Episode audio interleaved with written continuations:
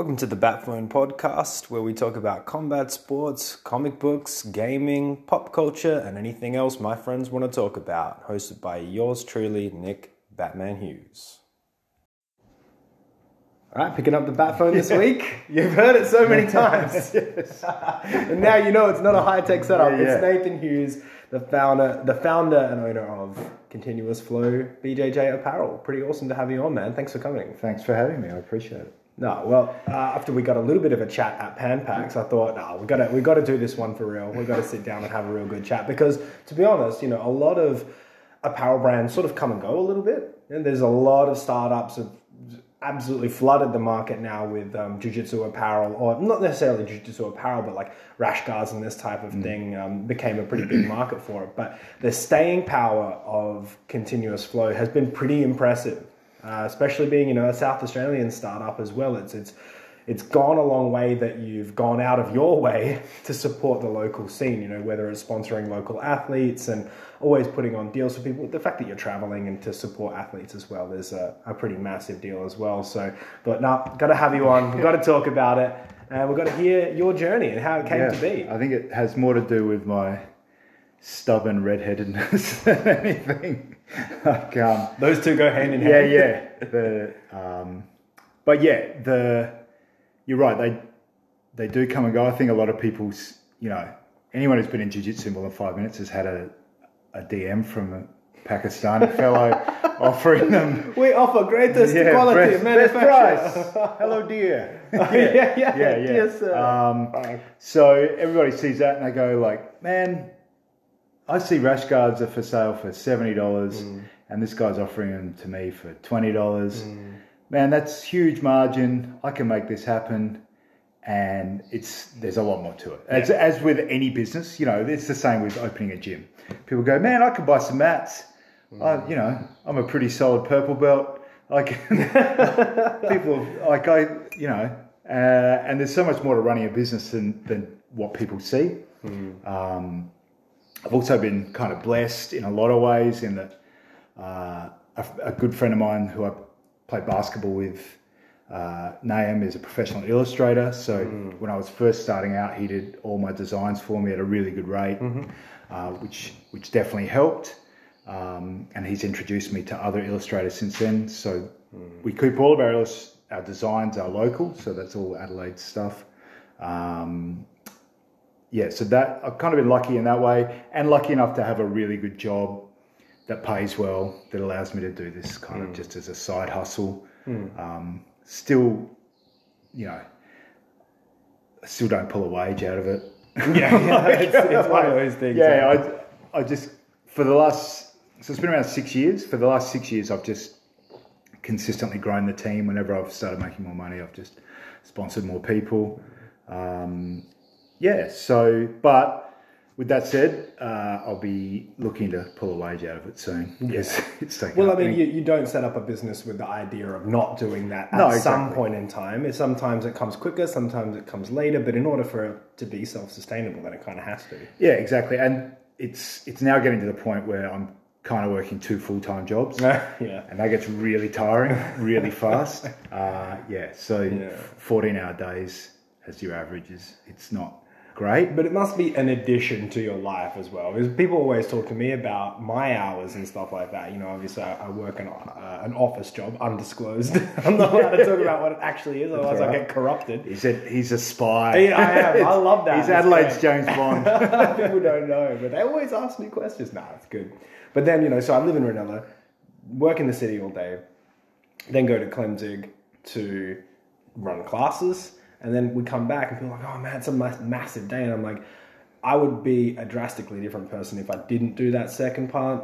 You Yeah. and get out to Klemzig and run classes at the Mat Lab and be a part of our community and contribute to it. Like I, I wouldn't be anywhere near the same person that, that I am today. So Yeah. it must continuous flow must add something to your existence in order for you to put that much time and effort into it. yeah, it was funny. I was talking to my mum, big jujitsu guy, uh, yesterday. Kolabate fan. Yeah, and she she when she retired, she just started knitting clothes for kids, and she just does a little store locally, and she doesn't make any money out of it really. It's, it's just her her kind of artistic outlet, and I guess And I was like, yeah, I guess continuous flow is that for me as well. Not that I have the artistic talents to do the designs myself, but I just come up with the ideas. Well, that, I think let's not gloss over that because that's probably the thing that has set your brand apart from so many others. I mean, other brands have cool stuff out there. I really like Atlas brand, for example, but they're like kind of the antithesis to your idea. Like they're simplicity personified. Yeah, you yeah. guys are like on point with references. You know what I mean? Like we could we could honestly sit here and catalog all of them, and I probably wouldn't be able to. Like all of the horror franchise stuff is fantastic. Uh, you guys have done like Predator work as well. Well, that's how it all started for me. So Predator to me is kind of like Batman is to you. Maybe looking around your living area, not quite as full on. yeah, yeah, yeah, you didn't realize. Yeah, Like, they, they don't call me Batman because of my ears. It's because I'm a legitimate like Batman fan. Yeah, have so been for a long Predator is is bat is is my Batman, but no one had a rash guard with a Predator design Yeah. on it. So I spoke to my friend Naam, who I mentioned earlier. Said, "Hey, can you knock something up for me?" It came out really well. Um, another friend, James, who's a black belt from the US, put me onto a guy who could do the rash guards, and then I thought, I'll just I'll put them out there. I'll do a 30 day free Shopify site, uh, which I'll just build myself on the cheap, 30 days free, and see if anybody orders them. And if they do, then cool. And if they don't, then that's fine. I'll get one. Uh, and yeah, we sold like 50 across two designs on the first one. I was like, okay, maybe this has got some legs. Um, and then the the one that really blew up was the when we started doing horror stuff, like you said. So we did the the Pennywise inspired one, and then Chucky inspired, and then yeah, It just Then Freddy We, and could yeah, we could go on forever, but Yeah, yeah, but they, you know they're all linked in, right? They're all jujitsu linked in. yeah, yeah. That's why I say Heel inspired. Yeah, Heel yeah. That's why I say inspired because we do enough to change them. Yeah.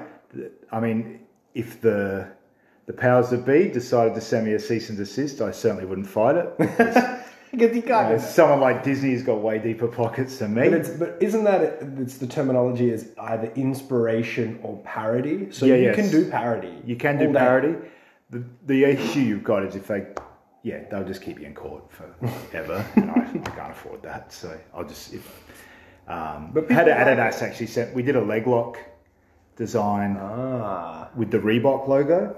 So instead of Reebok, it was leg lock with no C. So yeah, yeah. and Adidas sent me a cease and desist on that Oh one. shit! And I Were you was- like, this is so cool? Yeah, no, I was like, well, I'm not buying your stuff anymore. So yeah, you should have just sent them back a note saying support local business. Yeah, yeah. Fucks. So I, yeah, they sent it to me, and I went, okay. I just Yeah. pulled them offline, and that was that. Yeah. So Yeah. But people like this kind of stuff, man. I think it speaks to sort of the personality types that you're going to get in grappling and in jiu-jitsu as well. Like we're a little bit more on the nerdy side and we, we have a vessel given our apparel that we're always going to be wearing shorts, always going to be wearing rash guards. And people want to express their personality through it. I think Andy Keel's probably the, the best example of this, you know what I mean? Like he um he definitely has a big personality. he does. And it's a glowing personality. Oh yeah, man, I love well. that guy. He's, Yeah. yeah. Yeah, but he's one of your sponsored athletes. I know 100%. Andy, I know Loreno as Yeah. well, and I know uh, that Tony Caruso is also sponsored. And They're we do good. Connor, who's a young guy from Yep, Armour. yep, yep. Um, so they're the local guys, but then we have like at least 10 in the US that we Mm. sponsor as well. Uh, we've got uh, Megan Evans, who's a black belt from Victoria that we sponsor, Peter Gall, who's a black belt from Sydney, who we sponsor. Um, got Jason, another guy from Tasmania, he's at the 10th Planet there that we sponsor. Uh, and then we've got some brand ambassadors like Tamara in Perth, Kira in Sunshine Coast. Definitely going to forget somebody. No, it's all right. Charlize in uh, just in Southern Victoria, who's like nine years old, I think, and an that's so absolute weapon. Yeah, they, she, they kind um, of churn him out, don't they? She was at Pan Pacs, and yeah, she got a twenty second sub at Pan Pacs. Gee, I wish I could have done that. That Man, saved me a lot of heartache. yeah. Well, she wasn't rolling with Jesse's. yeah. Um, but yeah, I was trying to think who else in Australia. How, how it. do those connections sort of come about? Do they approach you? Do you approach them? or Um, is it a little bit of a mutual? the local guys so Loreno and I have been friends. So I used to work at a record shop, and Loreno's huge into his hip hop. Yeah, we, did- yeah. we were a hip hop. We had a hip hop was a big part of what we did. So I've known him since then. So when I first started, Loreno was purple, I'm pretty sure, and was going to Masters Worlds. I said, well, yeah, I'll give you the free gear. And so that just sort of grew from there. Andy obviously trains at the same gym as me, so that's how that. Uh, Tony, just got to know, and he was looking for sponsorship when he started with one, so we did that. Uh, and Jesse Hughes, the other Hughes from, from The Adelaide, other Hughes. the Adelaide BJJC. Are any of us related? I well, I guess we are. somewhere. So- somewhere along the line. but it's not like we're going to like family Um, Yeah, yeah, gatherings. yeah, and no, there's not- no barbecues. We're not cousins. Three Hugheses conspiring. Yeah, we're not- There's probably yeah. more. Yeah, there are some big jiu-jitsu families, but yeah, We're not it would be cool if we were. But we could be the the Machados of Adelaide. the, the unrelated related. Yeah, Yeah, that's good. Um, yeah, Jesse came to me and said, "Hey," or actually, was it Jesse or Chris? It might have been Chris Penrose actually. Mm. Sorry about that. Uh, yeah, I think he was just upset about a 16 year old kid beating him up Yeah. all the time. So He's yeah. legit, man. The kid is legit. Yeah, yeah, I haven't rolled with him, but I've seen him doing some nasty stuff to Chris. He, he's come in a few times to comp class and uh, and also to our regular no gi classes as well at, at Mat Lab when he was just trying to get because he had like a. Uh, I think he might be training for an ADCC. yeah, he's going to ADCC this month. Yes, which I believe yes. you are too. Well, I was going to. Tells me. Yeah, I was going to, but unfortunately, I have a near complete tear of my hamstring. Oh, no. Yeah, I got the scans this week. Was So- that from Pan Pacs? Yes, it was. Yikes! Sucks. How many weeks? I don't know. I don't know. Yeah. I I'm just gonna roll with it, man. Like I deal with it. You know. I had that last year from basketball. Yeah. Uh, yeah, last year I was injured nine months of last year, all from basketball. I'm from basketball. Yeah, I knee, hamstring, and thumb, and after the knee, the knee was the third one. I was like, that's. I think at forty-seven, it's Yeah. time to hang up the boots and. Do you mind me asking, how did you go with the hamstring? Uh so I just took like six weeks off pretty much Yeah, anything that yeah. Mm-hmm. was going to stress it. So, with the exception of walking my dogs, I just Yeah. didn't do anything to do with legs. Get any scans or anything like that, or was it? Oh more- yeah, I got a. trying to remember, I had so many scans that year. Well, I broke- so like bringing up this PTSD. yeah, yeah, yeah, yeah. Well, the thumb was a break, so that was X-rays Oh, and MRIs. How and painful would that have been, man? It was, it was really painful. like, and it's really annoying. My right thumb, which you just use for everything. yeah. everything. Yeah. and instinctually as well. Yeah, yeah, you like just go, "Ah." and then it just hurts again. Because as well, it was like right at the bottom near my wrist. Mm. So there's nothing like they couldn't. There was no cast or anything. It was just like like a thirty dollar brace from Yeah. a chemist. So like just wear that all the time. And yeah, so the hamstring I think had an MRI yeah, I got an MRI coming up. or an ultrasound. I had an ultrasound, Yeah, I and I got an. MRI coming up. MRI was the knee. Ultrasound for the Yeah. knee. Yeah. What did you do to your knee? Uh, just a guy landed on it, but it was the one that's already been reconstructed. Okay, yeah. Um, that was jiu-jitsu, the recon. Oh, wasn't a heel hook though, was it? No, no, it was a. It was pretty much my fault. I competed in 2014 as a white belt, uh, and my first fight, which was in Masters two, because I Mm. in 2014 I was still old, and um, yeah, I, my first fight was against a judo black belt. So after you know five minutes of back and forth on the feet, he finally got a trip and got to side control, and so got a bunch of points for that, and just held me there until the time ran out. There's nothing I could do. Um, and so in my then I was went into adult open weight, won two or three fights.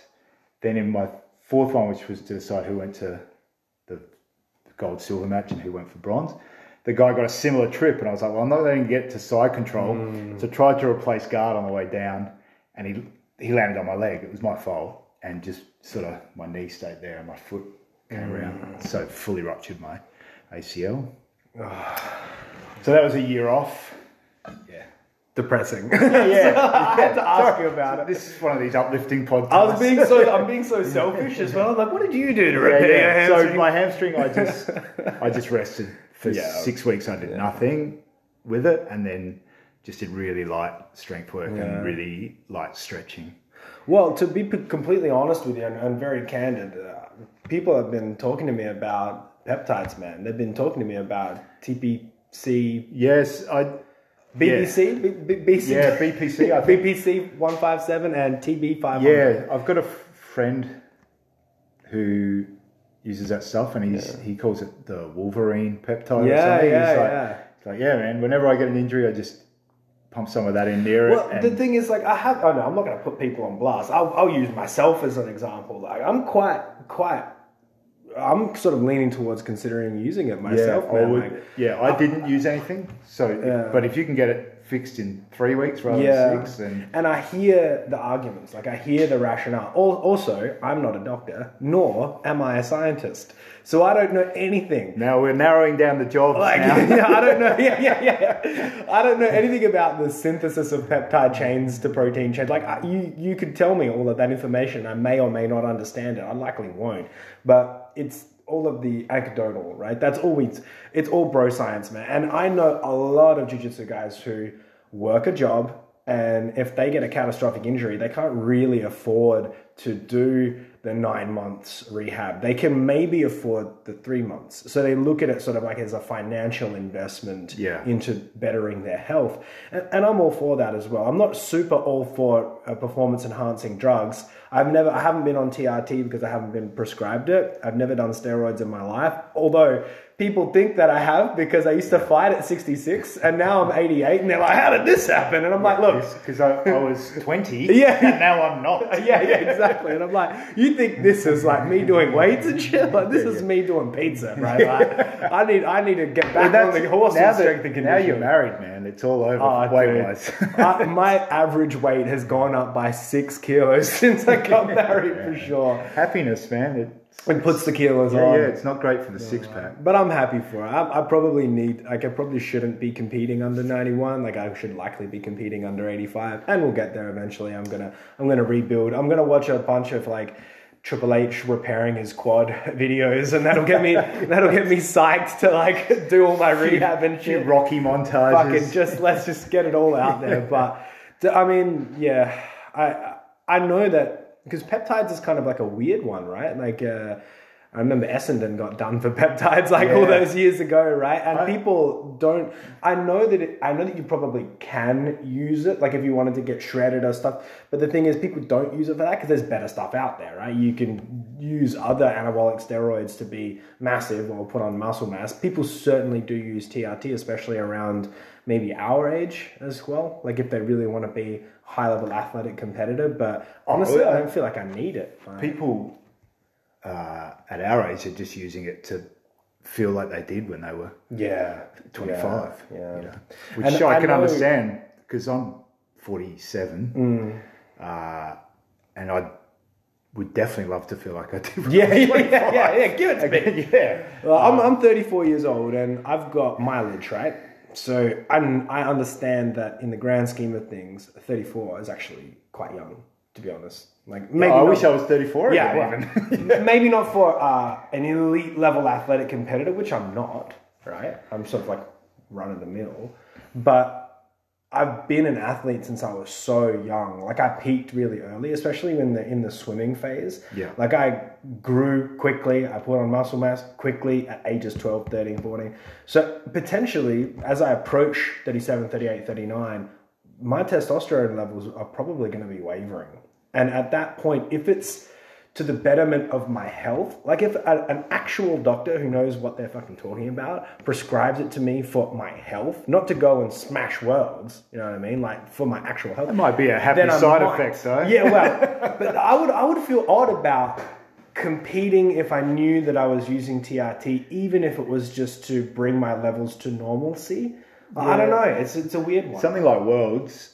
Look, I'm never going to compete at Worlds. Yeah. Like, part of the reason I started the brand was like, how can I be a bigger part of the community? Because my jujitsu is never going to be at the level where I compete at a bit. like I'm never going to be a guy that You don't know that. at 47. I know No, that. it's all ti- it's all timing. Bro. Um, but yeah, if you're at something like Worlds and you're not on Yeah, something like that, probably you're probably the exception, not the rule. you know? Yeah. I see people giving Gordon Ryan grief all the time for that. And there's plenty of things you could give Gordon grief Yeah. about, particularly with his social media persona. I wish he was just a nicer dude. Yeah, well, everybody I know who knows him in the US hmm. says he's a lovely, lovely person. Yeah. But it's just what he does on social media. Yeah, right. People generally are pretty amicable in person. Yeah. Like, and I'm sure he takes care of the people that Yeah, he yeah. loves. Yeah. But yeah, I, I saw at ADCC a bunch of people going, "Yeah, that guy's full of roids." It's like, man, at that, at uh, who isn't at Yeah, ADCC? they kind of all are. Yeah. and that sort of prompted like a big stoush. I'll backtrack just quickly because, like, in one side of my mouth, I'm saying I wouldn't compete on TRT. That's bad. And then the other side of my mouth, I'm like, I'll do peptides. Like, what the fuck? Like, yeah. But you know, this is how, sort of how we exist in this in this space. well, there's levels, right? Yeah. Like if if you're at the Olympic level, Mm. like the testing they're having, there's, you know, if you have, I think even too much caffeine in your system, Yeah. give you a hard time. So and there's big lists, right? I Yeah. remember when I was doing a wrestling camp at the AIS, they they were looking at those lists. Do you know what's on that list?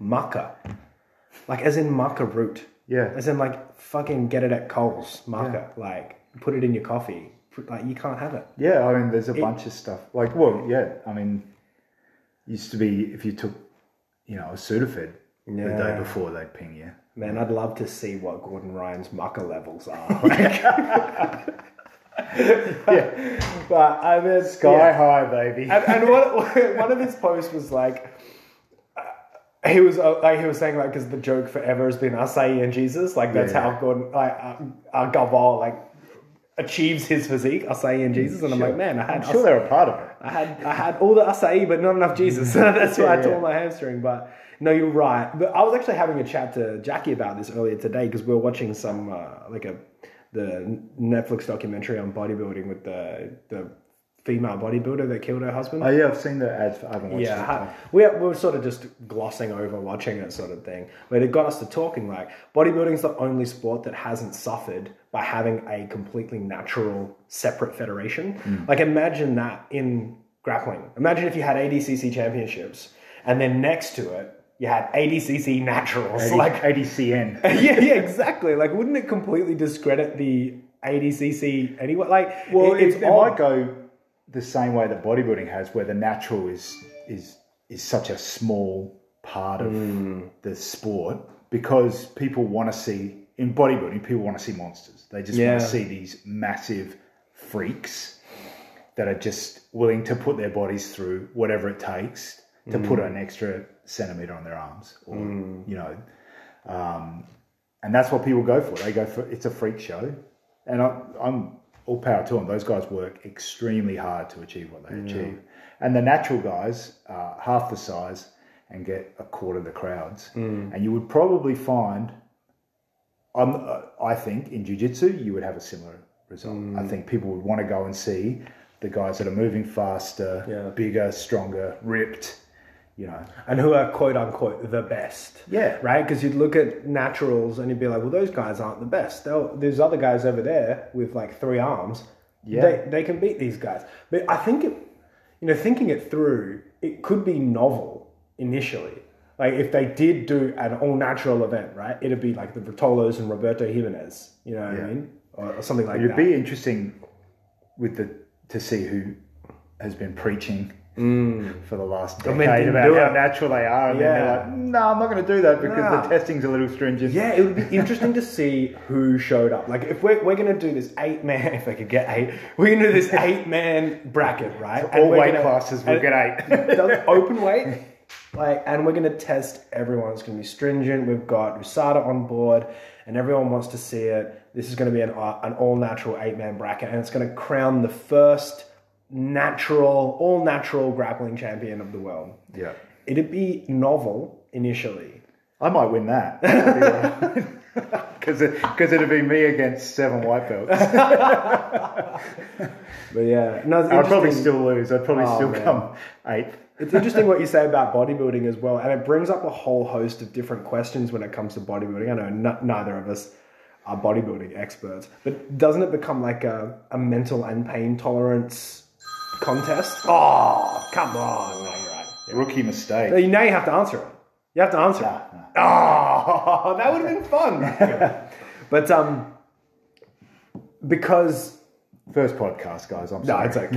the, the only thing I, I obviously I don't know much about steroids, so I'm probably speaking out of turn here. But as far as I understand, it's it's not a performance enhancer in the way that it's going to allow you to go into the gym and lift more. Like it's a recovery based, Uh, right? Well, you'll lift more over time because you'll recover faster. Yeah, so you, right. if you can hit chest, like destroy chest Ah, I see what twice a week Yeah. rather than once a week, then it grows Yeah. bigger. It, you get stronger faster. That's and that's the same benefit you get for jujitsu. yeah, if you could, People say, "Oh, strength doesn't matter," which clearly is wrong. yeah, it does. Um, Especially concentric and ability to like uh, endure force, bracing, or just you know, as at 115 kilos, if if you're 60 kilos, you're a lot easier for me to move around than I am than I am for you to Mm. Yeah, move so it around. comes down to efficiency. Yeah, right? yeah. Like it, just because it can be done doesn't mean it's Yeah. optimal.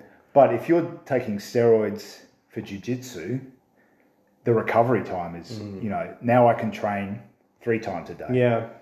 So given that that it is very recovery heavy, if everyone's doing the same thing, then it comes down to like I look at Ronnie Coleman, I'm look at fuck his pain tolerance and mental capacity to take himself to the level where he he just destroy, as you said, destroys his chest, destroys his legs. He's not doing one rep maxes for one rep maxes. He's like trying to do one rep maxes for twelve over Yeah, yeah. hypertrophy. That you dude what I was mean? like deadlifting, I think a thousand pounds. it's fucking crazy. for reps. Yeah. like it's just So the Mental. place where that he would have he would have to go mentally, given that recovery, his amplified recovery is allowing him to do more. That just means that he has to work more. Like the platform for them is there to work harder. And then they have to take it to an extreme level of actually working harder than we could even really contemplate or fathom. Like, yeah. that- but that then you look at what it's done to him. Yeah, ex- exactly, exactly. Like- and that's the level that they go to to achieve that physique for what is a relatively short amount of time, and then like the absolutely catastrophic result on your body because you're not making your tendons or ligaments actively stronger through that process. Not with There's- steroids, but yeah, exactly. The guys always who because they're all on growth hormone now as mm. well, so that will strengthen everything. Fuck, I don't know anything about it. Hey, maybe if I did, I'd be super tempted to do it. well, the the issue they have with growth hormone is that everything grows. yeah. So that's why they've all got distended stomachs now and all that. Okay. It's because all their internal organs are growing as well, Yeah. which is super unhealthy. That's bad. yeah. Anyone who's like an enlarged heart is dangerous. Yeah. Um, like a friend of mine had one, like not from growth hormone. he's like he's ten years older than me, but he just had it, and he just basically had to chill the fuck out on everything. Yeah. Like he plays a lot of tennis and stuff like that, and he just had to chill out on everything until it sorted itself out. Yeah. And But Gordon Ryan, all he gets is a sore tongue tongue. Yeah. Sore tongue tongue. yeah, I don't know what that if it's diverticulitis, which is that's what Brock Lesnar had as well. yeah, that's serious. that saga, yeah. That's really serious because that's I think that's like I could be wrong, so there'll probably be some doctor or something, or you know, a good nurse. Yeah, I know a good nurse, yeah. I think that's like nodules in your intestine, Yeah. and like so you've got like two nodules and then stuck gets stuck in there and just goes putrid and gross and upsets all your gut bacteria and Uh, It's been a saga with Gordon. He's he's spoken about it heaps of times on Joe Rogan and stuff like that, and where he's gone to actually get treatment and the specificity of what the problem actually is has changed over Yeah, okay. time. But we can sit back and speculate about what it is, but you know, one plus one, you know, it's got to be something. Like I would say that his PED use isn't helping the problem. very probably Yeah. Um, yeah. Yeah. But I mean, Well, his alleged PED. yeah, his alleged PED use.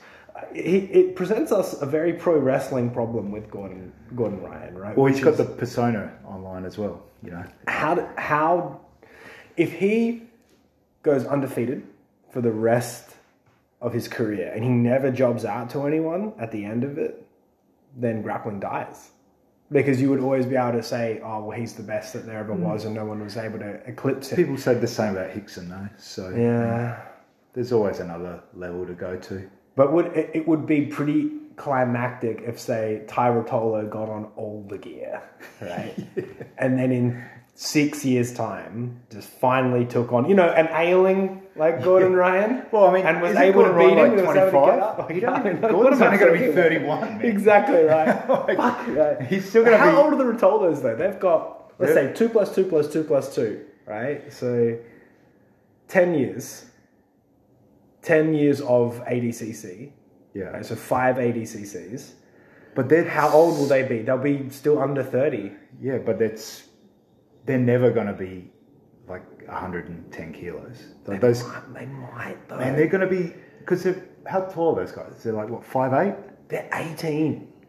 Yeah, you- I mean, I don't know. Not many people put on like six inches after turning 18. Not many. Some do. Like, That's true, yeah. So if they're five eight and Gordon Ryan's six two, it's just to put on that weight Mm. on a way smaller frame is, and still be flexible. Yeah. Still have the cardio. I think the thing that gives people hope is that, yes, they are so young, young, but the way that they handle older and heavier opponents, like the fact that Tye Ruotolo was able to defeat Felipe Pena, is something that should not be Yeah, no. understated. Oh, those. Don't get me wrong. Those two brothers are incredible. Yeah, but they're not, incredible. they're not I know. Yeah, uh, but Gordon, I was talking to to Matt, my coach, about this the other day. We were just talking about how far ahead of everybody else he Mm. is right now, and it's the I use the analogy. It's if to imagine a Formula One driver was winning every race by ten laps, like every single race, Mm. because it's that's how far he is ahead. Like no one, like he ADCC final with Nicky Rod, who's very good, very talented, very explosive. He just Man, it was like, and like Nicky just once he grabbed the heel, he was like, "Oh, "It's over. I know it's over. Yeah. Like I'm not going to risk destroying my knee, Yeah. like which is sensible. Yeah. And uh, you know, Gordon did the right thing as well by giving him a chance to tap. We've all seen some clips recently Mm. of a young man not giving somebody the chance. Oh. And I mean, Gordon and Nicky possibly have beef. Who knows with the Mm. DDS thing? Um, and he still did the right thing. So Yeah. yeah. Uh, Well, you'd be pretty upset after you get your gym stolen. So yeah, but Craig did that. Craig did that, not Nicky. it's the whole meeting. It's the whole meeting. yeah, yeah.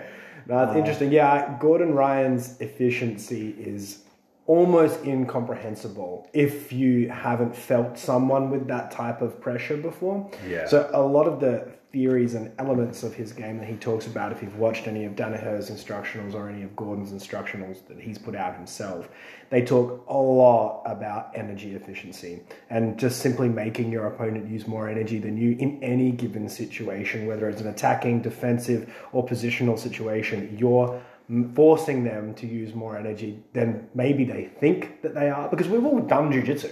Yeah. We all understand how to try to replace our guard, but they're talking about elements such as keeping them in a crunched position as opposed to a purely supine position. Because if you're bendy and guard, you're happy to stack, right? But if you're forcing the chin to the chest even a little bit, you're keeping them crunched and you're fatiguing their core. That is such a minute detail. It's also that, posture element as well. yeah, it is very postural. They're always talking about alignment and posture, and the whole necktie and snap down game is not necessarily designed to get pure takedowns from those uh, transitions. It's more so to fatigue your entire torso by making you constantly look to the ground and battle with opposing force to get your head back up. So a lot of a lot of the stuff we've been doing lately is like actually how to negate neckties, outside removal, inside counter, insisted grip counter, but also something that you will probably see come back that I think Danaher has touched on a bit is uh, chest to chest upper body grappling, whether that's from a judo perspective or a Greco Roman perspective, because it starts to negate the necktie game and the fatigue game, and you get better positional control on landing positions than you do on, say, like a single leg or a double leg. Well, that's really just moving their their ground philosophy to the standing. Yeah. you know that chest to chest. They love when when they're on top, getting chest Mm. to chest for the passing. And that's such a big departure now from gi as well. They're they're becoming such different. They're sports. becoming different. Yeah, I was about to say the exact Yeah. same thing. They are becoming so f- detached from each other Mm. that it's it's almost the equivalent of you know judo and greco at Mm. the Olympics. They're just they're not the same thing. Yeah, yeah, Um, they're both grappling, yeah. but Yeah, it's interesting when because most of the talk now, when you think of elite grapplers, we're talking about B team and DDS, right? We have to factor in some other clubs as well and how they would look at the apart from style. MATLAB, yeah, yeah, yeah, yeah. Hey, look, man. Well, you were at Pan Pacs. You saw how that went down. I'm Man, giving, I- no, I'm giving it a hot, a hot go, a red hot go. There was you a, know. you just made a couple of Critical mistakes. errors. Yeah, like but like going for the guillotine when you you, were fucking- up against a very experienced competitor, and it's it's Pan Pac's black belt. Yeah, yeah. Like there are no bums. No, in man, that, I was- I was super including happy, you. yeah. No. Like there are no bums. Man, in I got to have a division. match for George Soteropoulos. Yeah, That's man. a dream come true, dude. Yeah, that's it's. I was hyped about seeing him compete and then to actually have a match. yeah, I saw him there. I was like, wow, he's bigger than. Yeah, yeah, he's bigger.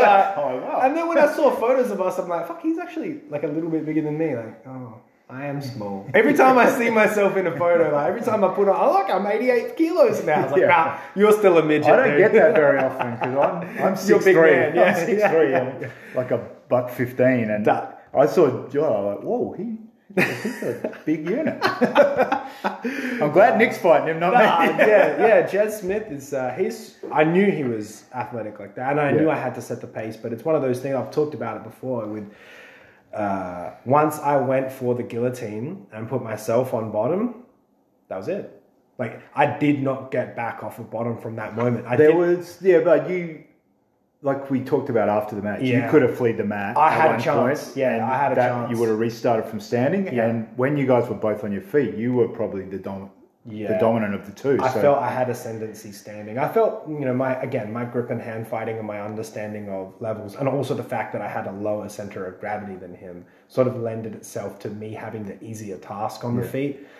But you know, I didn't adapt my half guard. I played the same style of half guard that he was able to get a read on and continuously pass towards the end. It took him a while to pass. It took him a while to score back, but once he did, I didn't score back again. I didn't flee the mat, as I said. Didn't take my opportunity to get back up on my feet. Uh, and I, I, can, I mean, I can understand why because it kind of it. It's not cheating because it's within the rules, but Yeah. it kind of feels like Yeah. you pushed out. But it's also like awareness as well. So when you're training in the gym, what do you do when you go you know, when you're near the edge? You don't fucking run off the mat onto the concrete. wall. yeah. You you like try and hover near the edge and Yeah. so you stay on. So again, you know, a bit of inexperience there or you know, lack of recent experience or recency bias. But I, I think also when you have a good guillotine that you know you develop in the academy um, and you rely on, and you have developed it for a long time as well, there is a good thing to put trust in it in a competitive Man, it was a good guillotine as well. It's just you were up against a very experienced Yeah. guy who knew how to. How well, he was super calm in it Yeah, too. very calm, Like, very calm. I can tell you right now, if I was in that guillotine, I wouldn't. I said to Jez afterwards, I'm like, mate, you made me do rubber guard. How dare you force me to do rubber guard in a legitimate black belt match? Like, uh, ain't and I have BJJ. I can't believe it. Like, That's an EBI move. Like, like, I did, I did it. We got, we got there. There's no photos of that. I wish there was a photo of me doing full on rubber guard crowbar, like ridiculous flexibility. Yeah. I didn't rip my hamstring on that, but you know, No, my my knee hurt. the secret is one side I can do, one side no way. Yeah, but, yeah. But no, it was definitely an awesome experience, and I'm, I'm glad that I got to have the, that experience as well. Um, what the hell were we talking about? There was something just before this. We were talking. Uh, Gordon Ryan. yeah, perhaps? Gordon Ryan doing stuff, DDS. Yeah, so we're actually yeah, Yeah, the, the biggest perspective props, of the, bigger clubs, yeah, yeah. right? So there's Melqui Galvão, like who's the coach of Mica and Baby Shark and Fabricio Andrey, Well, yeah, and those guys are and they have their own style. yeah, and be, I th- I don't know if they're ever going to match up with Gordon though because they're all smaller Yeah, they're all guys. smaller again. But I mean, Mica is just He's phenomenal. Yeah. And Gi, no Gi, no worries. Yeah, does not care. care. Just put me on the mat. And he's exciting. He's an exciting grappler as well. The the other team obviously is Atos with um, the Ruotolos and a few other very exciting guys. New Wave, like Danaher, they're starting. Well, obviously, they had to start again. So there's a, a, some developing guys, and the, what they were able to do with Bodoni is amazing. But you've also got guys like Luke Griffith and a couple of sleepers who used to be in the blue basement who have sort of made their way there now. There's um, Meregali's there. Yeah, well, Marigali. That's imp- I mean, another he- guy, Gino, Gino, If he really commits to what they're trying to achieve with him or what he's trying to achieve by being there, and he gets more than six months, like he gets yeah, two years, I'd be very, very. It'd be hard pressed to say that he's not a front runner to win that next ADCC bracket, regardless of what rule, like what weight class he's in, because it's going to be hard for them to deal with updated versions of Meregali. Like Yeah, he. yeah. He is an elite level competitor for a reason. He is he is a computer. He's one of those guys. Like he assimilates knowledge very very quickly, and he has consistent access to elite level practitioners around him, whether it be competitively or in the training room, to better forge a pathway or better forge a strategy and game plan that works for him. Yeah. And, and he's from a place like he's from New Wave where their whole ethos is efficiency anyway. So what is your path of least resistance? I think the thing between them and B team is that John Danaher's system is based on the purest form of efficiency. So his personal ideology of how to vary and modify a position to make it the most efficient. And then he has his students do the same system, that system. Yeah. And then they prove that it is the most efficient by utilizing it in consistent high level competition. you you cannot argue with his team's success. No, you can't. And it, I think I heard Jeremy Skinner say something on a podcast with um, Tommy Hayes a little while ago where he believes the next progression is like the team progression. So when you get that, when you get a, a Danaher Death Squad, they're all doing the same stuff. That means they get data on what worked and what didn't work based on that singular system.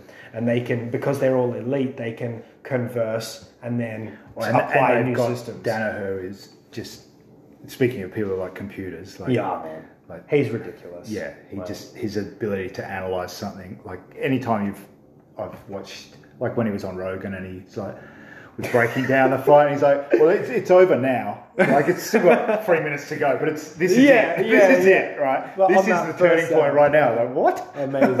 Absolutely amazing. So now that yeah, I think now that Gordon's got him his hips out or something, it was like it's it, this is it. It's it's just a matter of time. Yeah. now. it was already over now. It's like, dude, what? But now it just comes down to some choices. Yeah, Yeah, yeah. But then I, I- again with B team, it's almost like you've got variation, like elite variation for variation's sake. You've got so many people in the room that are high level, and you look at like use the same example, like back control DDS is using the straight jacket system that has been developed. They use it really well. They innovate it as the most efficient pathways, but with B Team, they innovate it as to what is working in their room. Like, so when people start countering basic straitjacket, okay, so what's the next thing, the next thing, the next thing? So it's variation for evolution's sake. Without a leader, he's not, they're not sort of like guiding them to a specific end goal, but they're allowing them to go, you know, iron sharpens iron. And all of these variations are taking place. They're, they're also training in a room where from the outsider looking in, it looks very much like if they're training for a specific competition, they make sure that the weight classes match up for who is whomever is rolling oh, with each other in the in the rolling room. Well, they've got every weight class now Exactly. sorted. Yeah. So the techniques that they're coming up with, or the variations that they're applying, are very much weight specific and very much game plan specific for those They've got it. practitioners. They seem to be getting like New Wave seems to be a bit more of a closed shop, whereas B Team everybody's rocking up there. You know, like Jeremy was just there. Isaac's gone there. I saw mm. Haisam Rida was there recently. Yeah. Like everybody's just going in there and Dude, when Josh the hell out of each Barnett went in there and trained with Craig, that was pretty a funny. scary human No, yeah, yeah, I can't, I can't even imagine. And you know what? He doesn't look like he's missed a step. You know how scary Josh Barnett is? He's always wearing shoes on the mat. And no one tells him off. he's always got shoes on. And, and he's like, catch wrestling. I'm like, yep, 100% man, mm. catch wrestling's the best. I believe you. Like, seriously, don't hurt me. yeah, yeah, yeah. It's that's not jujitsu. Sure, whatever you say, Josh. But I suppose within this line of thinking, it would be interesting to see how the Atos room is run at an elite level, or how the you know Melqui's room is run. as well at an elite level? Are Yeah. Are they trying to transplant similar ideologies, or are they forging something for themselves?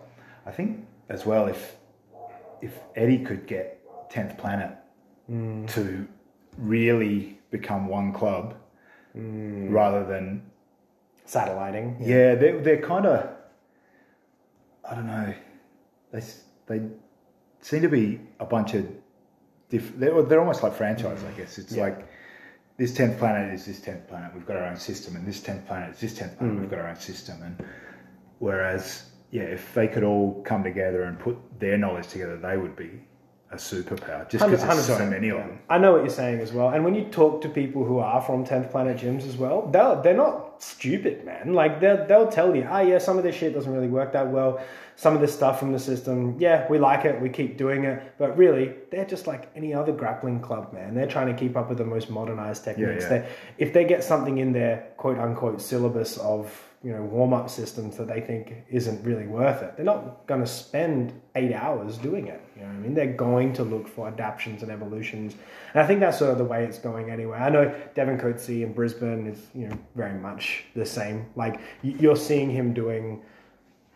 Danaher Death Squad like type movements, B team type movements. Um, he's working on false reap. Like again, Tenth Planet didn't create those things. Like they're not within the system, within the prescribed system. But they, they want to be the best grapplers that they can possibly be. But I know what you mean. If they pull their resources, Yeah, I mean, yeah, they've got the Martinez brothers. They've got, I mean, they Eddie could be the. I mean, Eddie The would never figurehead. be the Danaher because I think he's a little cooked. he's poten- he's potentially too erratic to be the Yeah, he's he's too busy investigating flat Earth and Yeah, and being a comedian and shit. Like, Yeah, yeah. like one hundred percent, he is his own person, and he has interests that are vastly removed from jujitsu. Because he's just at that point in his life. Yeah, Like, I he mean, did he's- really well in franchising Tenth Planet, and from what I understand, it's very difficult for you to gain access and get the right to be a Tenth Planet satellite or an affiliate. There's a certain host of things that you need to Yeah. do, including you know podium shots and providing video footage of your students doing certain things, enrolling and all that kind of stuff. But like you got to learn all the gang signs. you do, well, you man. do have to, but you actually, you actually fucking do, right? but I mean, it's their trajectory is interesting in a way because they, I don't want to say they be, became what they revolted against, but in a way they kind of did, right? So the whole knock was like Gracie Jiu Jitsu was too esoteric and it wouldn't work in a real fight. So Eddie Bravo beats some Gracies and then started to innovate a system that he believed would work in MMA. Rubber guard is meant to be the pinnacle guard for MMA because you can break someone's posture down, they can stop hitting you. Well, that didn't really pan out or flesh out because it was a little too uh, flexibility esoteric. So you had to be a certain body type in order to achieve those movements efficiently and prolifically. Yeah, like if Yeah, someone I'm asked you to do, but you could probably do Williams guard. Like there's other variations of similar concepts that you could achieve, but not so locked into one specific system. It's similar with the lockdown system, similar with a lot of, like, I'll give you an example. I competed at one of the first grappling industries that was in this country in Melbourne, and that was one of the first times you could do whatever the fuck you wanted in terms of submissions. And I faced a host of 10th Planet guys, and they did the same thing. They had the same game plan, pulling quarter guard and trying to get sweeps going from lockdown, and very similar way to replace their guard. So it wasn't so, it was not that difficult for me to understand what I had to do to modify and adapt in order to overcome three separate opponents, right? So it took the uniquity away, and in the in the Gracie system, it was like you got to do these techniques, and then 10th Planet innovated a system where it was like, this is outside of that. There's all these new cool things that are innovated so it can be effective again, effective in MMA. That didn't pan out, so it became submission grappling, it became EBI. And then the franchising of 10th Planet Jiu Jitsu was like, you're handing out lists of techniques that people need to do in order to be 10th Planet, which is kind of what Gracie Jiu Jitsu was doing Yeah, yeah. anyway. But you've gone to the syllabus basis, which is what you didn't like. but it's, but again, like these people are not stupid people. You talk to them, and they just want to be the best grapplers that they can possibly be. They're not subscribing to any kind of locked in ideology. Like they just want to be good at grappling. So that's what they're doing. You know, Th- you think they're not sitting down and studying Death Oh, man. Squad and Gordon Ryan and. BT? Of course they are, man. Like, it would be silly to think that they're not. It's just that they're in a framework which seems kind of strange to the outsider. Yeah, well, I think they've deliberately made it that way. It's their mm. cool little club with their weird names and their crazy warm up. Mm. Yeah, but that's how they keep the the trainer like they keep the franchise alive, right? Yeah, That's yeah, how they keep it's, the train rolling. it's yeah, it's like all the it's same as an F forty five or a CrossFit or they've all got their little unique culture that people bond to, Yeah, and that's and people do bond to it. they Man. do. People 100%. like people it. love their gym Yeah. as well. Yeah. Like it's not just tenth planet. Yeah, hundred percent, man. Yeah. Everyone's got their own thing. Like we're a nerd gym. Like you know, I understand that. Yeah, yeah. I know what I am. You know what I mean?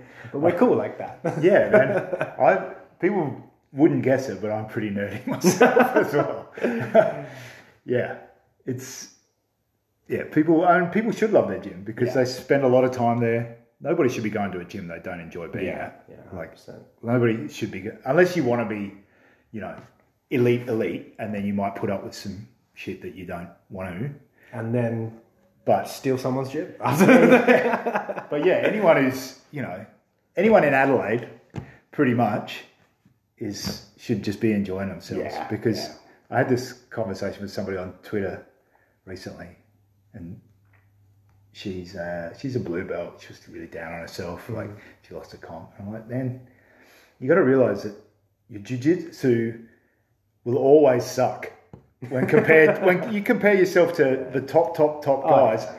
every your your coach who is like a fucking wizard as far as you're concerned when you're a blue belt his jiu-jitsu sucks when you compare it to these guys right so just go in have fun Yeah. compete enjoy yourself like you know There's a very small percentage of people who come in the door who are going to be elite competitors. yeah yeah it's like playing basketball like like there was no way I was ever going to make the NBA so I just played because I enjoyed myself Yeah, yeah. Like- and, that, and that's as a coach, that's all I can really afford people yeah is some sort of positive and constructive experience in martial arts in general. You know, Yeah. That's that's what I want to do. And and I've always said like I don't think that I'm better than anyone else, especially with the way that I coach or provide instruction or set up the week or anything like that. all I really wanted to do was provide something to the community that I thought was good yeah and that would help people. that's and And I feel like we're doing that. Yeah, well, that's what I wanted to do with the brand Yeah. to go full circle. It's, Yeah. yeah, it was just I like coming up with these silly pop culture, Yeah. jujitsu combo designs, and if other people dig them too, awesome. Yeah. And if they don't, there are plenty of brands like Atlas that Yeah. are quite minimal. You know, it's I totally get our brand is not for everybody. No, Jackie really likes the orchid designs. Yeah. She really likes the orchid designs. She's like, I don't like the white one though, Nick. I like the blue one. Yeah, I'm sure she does. I'm like, well, there's, there's a pink or a, or a no. teal. no, no, not interested. Apparently, the blue is the best color. Yeah, yeah. And that's the one she's Un- looking until the purple's the best color. yeah, yeah, yeah. You know what? I like the orange one. It's uh, you know. Well, I'm a big fan of orange. You don't have a choice. yeah, I had to be a big fan of orange. That's good stuff. Yeah, so yeah, I totally. It's it cracks me up that, like I said, I totally get our brand's not for everyone, but people.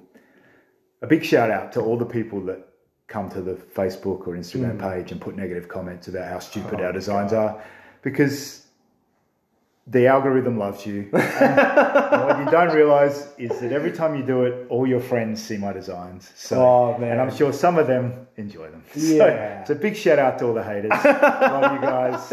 I'm putting that up in the link on the bio. Like the yeah. algorithm loves you. Yeah, yeah, it I haven't um I haven't had any outward haters yet, but I'm now that I've said that they're gonna come they're gonna come for me. Touch wood. Don't Yeah, worry, well, I know you guys are out there. It's okay. you can come really- say hello. we didn't really get a lot until recently, but the so COVID really knocked the brand for six, like it oh, did for a lot of brands. So yeah, no complaints, but gyms were closed, people weren't training, all that sort of stuff. We we went we were down seventy five percent through COVID. Oh, man, that's- sales. that's Yeah. drastic. And thank God I had a good job. Yeah, So yeah. Like it, it's like I said, I'd never pulled a wage out of it, so it wasn't paying my bills, so I could just survive and not give as much away, Mm. basically. Um, but since the end of COVID, the brand's bigger than it ever was. But that means you know there's always going to be that percentage of people that will hate online, Mm. and if you if you're only in front of hundred people, the people that hate might not say anything, but when you're in front of Yeah. ten thousand, then you're always going to get those. Ah, man, that's just so. Oh. But you're a guy. I mean, we had a conversation at Pan Pacs. You put out a promotion it was like, "Hey, come up and say that you love wrist locks, and I'll give you a free T-shirt." You know what I mean? Like, come on, are you Yeah, really hating on everyone? Like, Oh, I, I really, if if your life is at the point where you're at home putting bad comments on Facebook for people you've never met, yeah, then I, I actually feel a bit sorry for you. Like I'm out trying to do something positive, and yeah, there Yeah, but I do know what you mean though from the, from the perspective of like a a business. When you do have a business, like Jackie and I did a podcast on what was essentially the setup of MATLAB, and that was like a timeline setup. And one of the segments that we did was literally the day before we opened for the first time, and we were exhausted. We were sitting in the academy that we'd spent the last three days, sleepless nights, trying to get ready for this open date. And it was a really candid and a really real conversation that we had with each other about everything that had gone into getting that place open. And after that podcast went up, we got business after business after business, people who had set up their own businesses reaching out to us saying, fuck, I, I that almost made me cry. Like that resonates with me so much because you can see the products, you can see the Instagram and the marketing. That's like a, a symptom of what we do. That's a necessity of what Yeah, we yeah. do. But every single drop of effort that we put into it is behind closed doors. And the motives, why we're doing things, that's that's what we feel is getting attacked. Like if someone is negative towards you online, you're like, well, why do you fucking hate the fact that I'm trying to do something good for yeah, you? Yeah, that's it. I'm trying to do something nice, and you're out here slagging me off. yeah, like yeah. what the fuck? and you- we we cannot compute when Yeah, I don't they try to say to us, "Oh no, it's about this design." It's like, no, fuck you. It's not about the design. It's about me. Like I did the design, Yeah, and yeah. you backtrack it in your own mind. You're like, "This is where it's coming from." But no, we completely understand, man, and that's why I said to you, I will not take that free T-shirt from you. Like I want to, make, you know what I mean? Yeah, Like, yeah. It's um, yeah. It used to really get to me. Like it used to be like I could get a hundred nice comments and one, the one negative one, and I'd be filthy on the web for 24 hours. I'd be like, fucking, you know, kick my dog and Oh, yeah, no, I would never kick my dog. But um, yeah, and now I just I kind of laugh it off, and I feel bad for them. Like their life, if like I said, if that's where your life is at, man, you you're not in as good a place as I am. Yeah. So I feel bad for you. maybe they should set up an apparel company if they, Well, they yeah, really, like they if really they, feel if they want to do the 14 hour days. yeah, exactly, Yeah. Exactly. Yeah, it's like yeah, I I have said that to somebody before. It's like it was yeah, they're just like you know something along the lines of this design sucks or this is crap, and I'll be like, yeah, man, best of luck with your designs, man. I, I hope they're really good, and I hope you sell hundreds, and then and, then they run into the like the issue of trying to get this this run printed and then whoever's printing them or whoever's putting them together is like well you need to do a minimum of 20 to 30 per size right? So with, for whatever design you have put push the numbers up and then we'll do it for you. And you're like oh so that's extra small small medium Yeah, yeah. Well, we large did- extra large they all have to have 30 on them like in or- every color that i wanted And then oh now I've got people asking for kids sizes. Yeah. And now people are saying, Oh, can I get a woman's cut?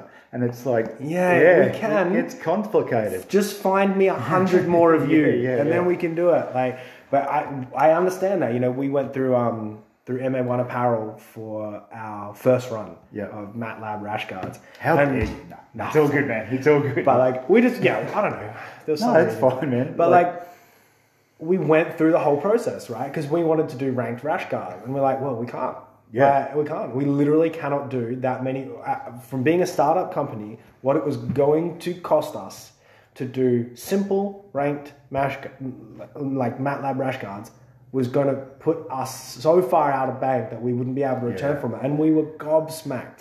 Then, never then you got to sell that. them for a hundred dollars. Yeah, it's like, I'm pushes not the buying a fucking hundred dollar. So we're like, let's just do a simple run, Yeah, yeah. like, and even that is like, well, how many? Is yeah. Yeah. People don't really realize the reality of know, the the functionary yeah. The, aspect of the the best tip I can give you is if you do another design, run a pre-order with your team. Hmm. So then you've got an idea of what sizes people want. Plus, you get some money up front, which helps cover the cost of the, the Mm. whole run. Uh, and you guys get excited about something new Yeah, as well. And your turnaround time should be quick. Try again. Oh man, my anchor my anchor app just went haywire. I'll probably have to do an edit for the first time. Yeah.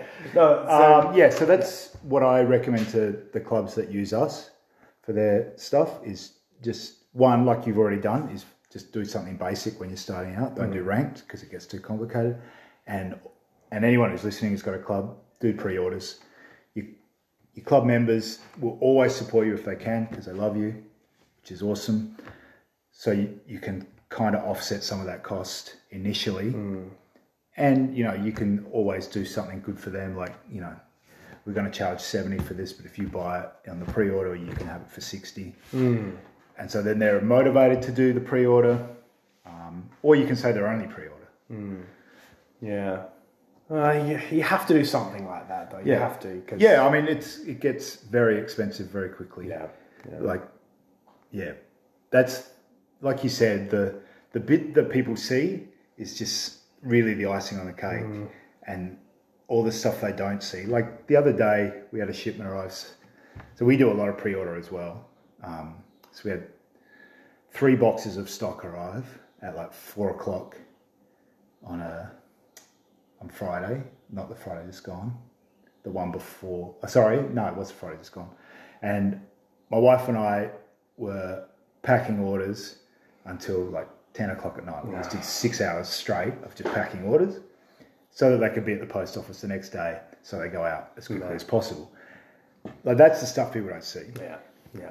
When people are like, Ugh. yeah, like, anyone who comes to me and says, "Hey, I want to start a brand," Yeah. I'll tell them exactly how to do it. Like I will walk you through it. yeah, Like because you still have to do it. yeah, Yeah, you have to follow like through. yeah, you you have to do the work. Mm. Like and like it's taken six years for continuous flow to become an overnight success. yeah. Like- yeah, that's how it goes. That's Yeah, how, yeah. You consistently pump out new designs now, and it's it's really good to see where it's gone.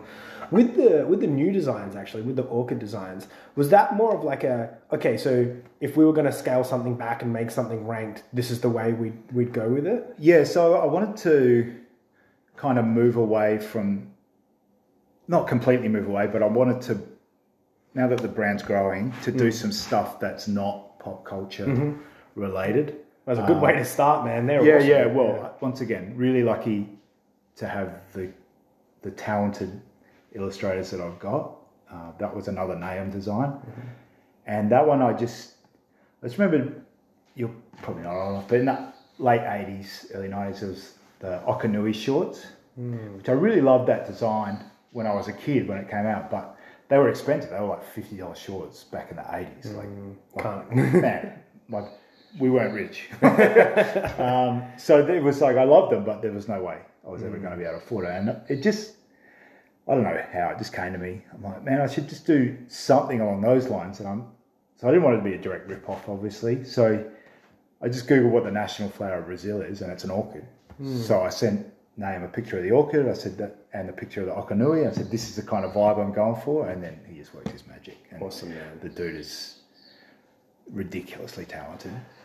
Are there plans in the future for some sort of Batman crossover? You knew I was going to Yeah, ask. yeah. you, I I have I have thought of several. I just know DC are super they're super bad. aggressive with their IP. There's a guy in the States, like Fusion Fightwear. He just rips everything Batman related and DC related. I'm like, how are you doing this? I think he's got a relationship with DC. You'd want to. Yeah. Yeah, yeah. Otherwise, he would have been There's no way. sued into Yeah. the ground. Um, I think he he must know people. Like he must be in California or something. Like he knows Hollywood folks or something because he does. He's done like the Bloodsport one, Yep. Terminator. Yeah. He must know some studio people. Yeah. Um, we don't really have that luxury in Adelaide. For those listening overseas, we are a a small city or a large country town, depending on how Yeah, you look yeah, at it. yeah. So like when you look one way, it's just hills, and when you look other way, it's, ocean. like an ocean. so you kind of feel like you're either in a hole or a trough. Like that's just how you Yeah, feel yeah. when you're in Adelaide. Um, so we, I don't have the luxury of knowing people. Yeah. Um, I have thought of several. Like the, the obvious one is the Dark Knight. Oh, there you go. I think has already been done. uh, you could turn the Joker into the Choker. Yeah. You could turn the Riddler into the Wriggler. Oh, yeah. So I have Getting thought out of about side it. control. yeah, I have thought about it. Yeah. Um, but yeah, it's I'm just really like we did a Deadpool one when the first movie came out. So I think that was like 2017, and it did really well. But that's when we were, you know, we were selling like 100 units tops. Um, and so you, if you're flying under the radar, that's kind of okay. You'll get away with it. But I, we sold them for a very short period of time and then quickly pulled them off, just in case somebody from Disney Yeah. happened to come across them. Um, so yeah, I just I don't need that aggravation. Well, Like, maybe maybe if I like if I really dig into the bag of, of super esoteric Batman villains and stuff like that, you might be able to like get away with. yeah, it. yeah, you would definitely be the source. um, but yeah, like Nahum, the illust- one of the illustrators I use is he just did a drawing of Batman, like just for himself. Didn't nothing for sale, nothing, and posted it on his Facebook. And DC had it pulled down, sent him a threatening letter, like, and it was nothing. He wasn't selling it. It was just like, hey, here's a cool, cool picture I drew. that's insane. And so when I heard that, I was like, well, man, I really need to be careful with these guys. man. Yeah. Um, Come on, DC. We Yeah. just want to do cool stuff. and he does stuff like that all the time. Like he's just like he went away with his family to Gold Coast recently, and on the flight back, he drew this really cool Ninja Turtle. And then he just posted the, the. He's not selling it. It's not on anything. It's just like here's a Ninja Turtle I drew while I was on the, you know, on the plane on the way back. I'm so jealous of artists. Oh, man, sickeningly talented. But was then, a- like you look, you put it into perspective and how hard they've worked Oh, to yeah. be able to achieve those skills, and you're like, yeah, you can have that. Yeah, he shit on the mats though. Oh, uh, he was a good basketballer too, which is annoying as well. But uh, yeah, he just he did go to university and he's done honors and all that sort of stuff. Yeah. So he has he's put in the grind. yeah. Um, but yeah, it's it's cool with him as well because we're kind of on the same wavelength. So I, I very rarely have to send him any changes. Like I just say, this is what I want. Like if I was to do the, the Batman one, I'd be like, oh, it's the Dark Knight, but we've got to make it a little bit different. So we change the bat to a CF somehow and uh, maybe do something different with his ears and blah, blah, blah, blah. And then the, the first draft is almost perfect almost every time. And I'll be just like, oh, just change this, this, and this. And yeah, and it's, that's really cool. Rather Have you, um, back and forth. Have you got any exclusives for me today about things that are in the works, or you don't want to give it away? No, no, we've got. So we just did our Christmas designs, just dropped, which we always do something cool for Christmas. So this year it's um, Jolly Saint Kit, Yeah. which is we've got Santa Claus kicking Krampus in the face because he came to kids class. Well, that's a really good, really good design too. Uh, that's actually by another Adelaide artist called Greg. Um, so he's been doing a few for me. He did the Snow White one as well. Um, and then we've got uh, a Viking design coming for December, which will be uh, calling it the Berserker. So, and then we'll have another fairy tale one for. And then we tend to do one Australia Day. We tend to do an animal, Australian animal. Mm. So we've done koalas and cassowaries before. So we didn't do any over COVID because nothing was selling. So Yeah. Well, there's a couple of other franchises out there that I've loved over the years. One is, well, I mean, people know that I love The Crow, I love oh, yeah. The Sandman. Like, Yeah, I I love all of Neil Gaiman's well. Sandman comics, like from the original run. did you enjoy the TV series? I did. I, did did. too. I thought it was good. It's always going to be a big task to sort of capture the scope of Yeah, the they comic books. Like, all, all Gaiman stuff is like that. They Yeah. the series doesn't always live up to the book or the comic. yeah.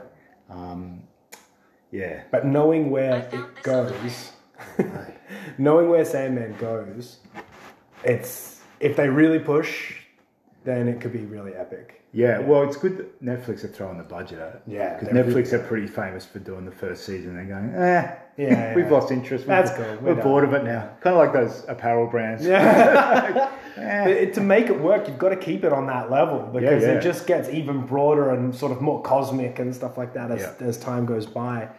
So yeah, maybe there's some Sandman crossover potential in the future. Yeah, like- Definitely Watchmen. Okay, but I know it's DC again, but like you know, Yeah. You got a big Um, I have been asked for. I've been asked for Rorschach before. Yeah. Yeah. Andy loves Rorschach, so Yeah. he's like, "Can you do a Rorschach?" Wow, wow. I gotta work See, I'm a. Dr. Manhattan guy. Oh, there you right? go. So I've got a big Manhattan tattoo on my ribs. Oh. And um, that hurt. yes, I have no tattoos, so I'm not going to comment. yeah, that's Yeah. awesome, man. Yeah, Um, there could be some cool stuff. Yeah, I mean, there's th- that's the thing with what we do is it's really bottomless. Yeah. Like there's Yeah. there's no end to what we can rework um, until we stop getting away with it. Then there'll be a lot of orchids.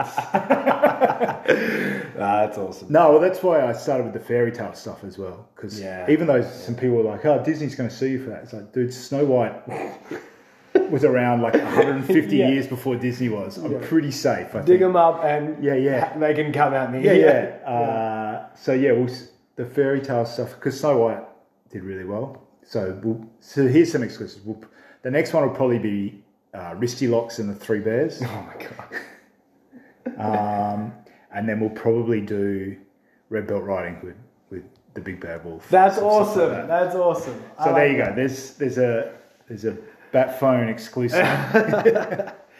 Ah man, we could probably sit here and be chatting all day. Oh, yeah, You've probably sure. got stuff to do, and I, we got to do groceries. We got to do like the mundane. Yeah, I got all the exciting stuff to do. Yeah. Yeah. But before we go, is there anyone you want to give shout outs to or say thank you to? Well, obviously Nahum and Greg, the, the illustrators, because without them, it, the brand is nothing, right? So without their talent, because they're really the talent, coming up with stupid ideas is is my bag. But I come up, I come up with tons as well that don't go anywhere. Yeah. like it does my wife's head in. Like, um, so those guys definitely. My wife as well for putting up with it. For, like I said, for so we've been around six years the business has been profitable one of those six years. So as as a household, we've propped it up repeatedly. So thanks to her for that. Uh, all the sponsored guys, obviously, anyone who's ever shared a post, bought some gear, anything like that, really appreciate it. Uh, yourself for having me on, of course. uh, and my coach Matt Jones, and everybody at ISO Health who beat the snot out of me on the regular. um, yeah, Ah, no, I'm super happy to have you on, man. Like we, we see it all the time around the place, like support local and stuff like that. Not only are you local and you're a business and we want to support you, but you also go out of your way to support the local talent here in South Australia, and we, we've got to give thanks for that. So thank you for doing that. Thank you for coming on. Hopefully, we've illuminated some people's mentalities about what running a business and- is actually like, and also you know some of the people that are out there in the community as well, who you know, like yourself, are super super oriented on building and growing the, the sport and community. So, Yeah, to me, BJJ is so small, right? Like martial arts itself is small, and we're a small martial art, you know, compared to you know the taekwondos and the karates and stuff with you know millions and millions of people doing it. Um, so we need to make our community welcoming. We need to be accepting of people into our community. We need to be accepting of the other people already in our community and do our best. If we want it to grow, which I'm sure you do as well as me, that's what we have. That has to be our mindset. The people that are creating fake beef or or even real beef, like it just doesn't help, in my opinion. Uh, Yeah. yeah, not going to mention any names, obviously, because I don't want to create any beef. but yeah, I, I would just want it to be inclusive. I want, you know, kids and girls and shy people and all the people that, you know, nerds. yeah, Like people us. that maybe wouldn't usually Yeah, yeah, step people into that- a martial arts. Yeah, that would be intimidated. Generally speaking, I want all those people to come and do jujitsu because it will change their life for the better. Yeah. Uh, that's a brilliant sentiment, man. Brilliant sentiment. Thank you so much. Thanks for having me. That's the other big thanks. Thanks Ah, to you, Nick. Cheers. man, I'm just some guy. And to, and to Jackie for talking you in. yeah, yeah, yeah. Guys, stay tuned. We'll be back. Same bad time, same bad channel for all the bad fans out there.